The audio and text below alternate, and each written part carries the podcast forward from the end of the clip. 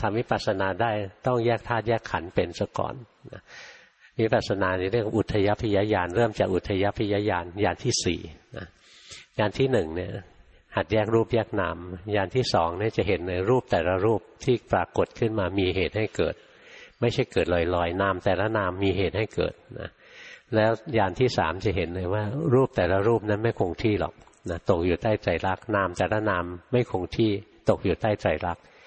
แต่นี้เห็นด้วยการเปรียบเทียบ เช่นส่องกระจกดูอุ้ยเมื่อวานไม่มีสิววันนี้มีสิวนี่รูปไม่คงที่ นี่มีการเปรียบเทียบคนละห่วงเวลานะแต่ถ้าเป็นขึ้นยานที่สี่ขึ้นวิปัสสนาเนี่ยไม่ใช่เปรียบเทียบคนละห่วงเวลานะแต่เห็นความเปลี่ยนแปลงในขณะปัจจุบันนี้แหละนะจะมาถึงตรงนี้ได้ขั้นแรกต้องแยกรูปแยกนามก่อน ถึงจะเห็นรูปนามแต่ละอย่างแสดงความเป็นไตรลักษณ์ได้ รูปนี้แสดงความเป็นไตรลักษณ์อยู่ตลอดเวลา นามธรรมทั้งหลายคือความสุขความทุกข์กุศลอกุศลนะกระทั่งตัวจิตที่เกิดที่ตาเกิดแล้วก็ดับ เกิดที่หูแล้วก็ดับ เกิดที่จมูกที่ลิ้นที่กายที่ใจแล้วก็ดับเนี่ยแสดงใจรักอยู่ตลอดเวลา